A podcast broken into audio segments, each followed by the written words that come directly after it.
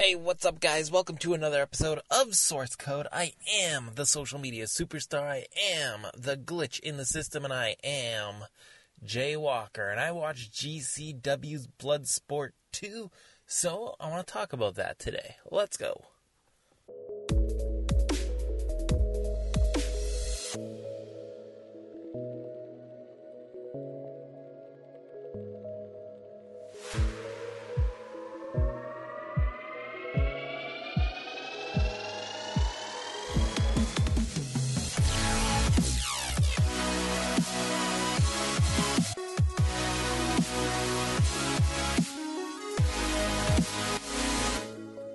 What a unique event.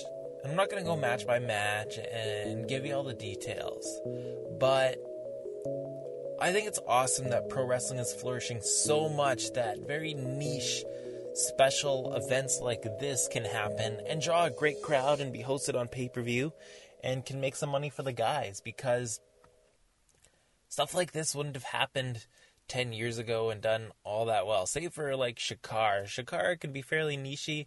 Their King of Trios tournaments were amazing about 10 years ago.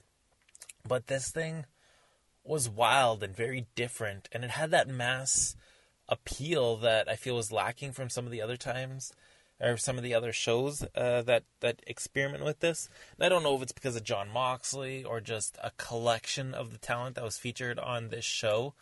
Uh, I, have said it before, but GCW man, they're they're really rewriting the rules on a pro wrestling company. Uh, they did their backyard wrestling event uh, on July the 4th, I believe. And uh, just some of the other stuff they're doing is just totally out there, but totally on brand. And, and teaming up with uh, Josh Barnett uh, to put this on. And this was their second edition of Bloodsport. Man, just wild and, and in a great location. And you saw the crowd. It was amazing. They were there for it and uh, some of the action was great. Like I, I, I watch UFC sparingly. All of a sudden, like a star will catch my attention, and I'll uh, I'll devote some time to watching their fights in the undercard and such. Um, uh, I'll try to name off names real quick, like GSP or Conor McGregor, Ronda Rousey. You know, the, the bigger, more mainstream names. I do appreciate the sport. I I love. Uh, all the facets of it, whether it be the ground game or, or the striking game, uh, some of the strategies used. I, I, think commentary always sells it well to a mainstream audience. I really do get hooked into that. That being said, I don't go out of my way to watch any other pay per view. So this this was a little different for me, but I did find the enjoyment out of it. I thought it was very interesting working the the the shoot and worked dynamics of you know to integrate pro wrestling into it, and I thought it was fairly smooth. It, it uh, it's definitely a unique challenge as well for the talent to try to try to create matches out of that and um, yeah like I, I don't know all the facets of you know uh, obviously I, I could tell mostly during the women's match that seemed like there was a planned finish there just because it came off so well uh, and they definitely seem to be working together a little bit. But I think I'd only know that being a wrestler. I don't think as a fan, you watching that would be able to tell so much, and especially in that live environment when you're just sort of in the moment. But uh, that being said, there was such great action. Um, the go-to matches obviously were all on last.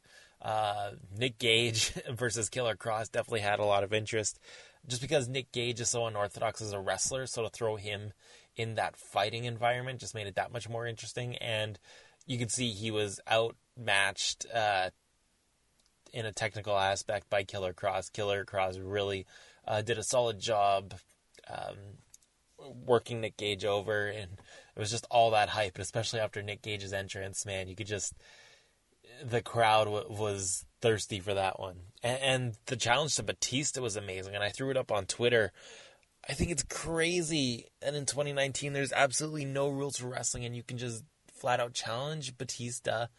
And there's a possibility that it could happen. Now, yes, he's a big Hollywood movie star now. Yes, it would probably take a million dollars to be able to book Batista for this if he was game for it. But wrestling is flourishing so much, and the mass appeal and the easy access to be able to watch that on pay per view would help sell the buys to be able to afford Batista. I feel, anyways. And Killer Kross is a big name. and is only going to get to be a bigger name in the upcoming years. So he hasn't reacted yet. I don't know if we're going to see it, but just the fact that there's a possibility makes pro wrestling so much more exciting. Heck, we're in Winnipeg, Manitoba, Canada. Two years ago, if you would have told me Chris Jericho was coming to PCW, I would have laughed in your face. Now, because of AEW, because of the connection to Kenny, because the fact that we're in Winnipeg and we're, you know, with this hot indie promotion and we're sort of getting eyeballs on it slowly, there's a possibility Chris Jericho could show up. Like, the fact that I could wrestle Chris Jericho is mind blowing. And uh, it's just awesome to see that wrestling is doing so well when everybody was kind of counting it out 10 years ago. It's just wild. And uh, props, uh, I think, a lot to AEW specifically, uh, the Elite Crew, Bucks Kenny, Cody, Marty, Hangman, all that. Jericho obviously played a big part as well. It's just amazing how much the landscape has changed so quickly, and there's so many promotions. It's not just AEW, so many promotions are taking advantage of it, really building building some solid fan bases and really creating some unique experiences for the wrestling audience because if we keep doing the same thing, it's going to go stale, we're going to get tired of it.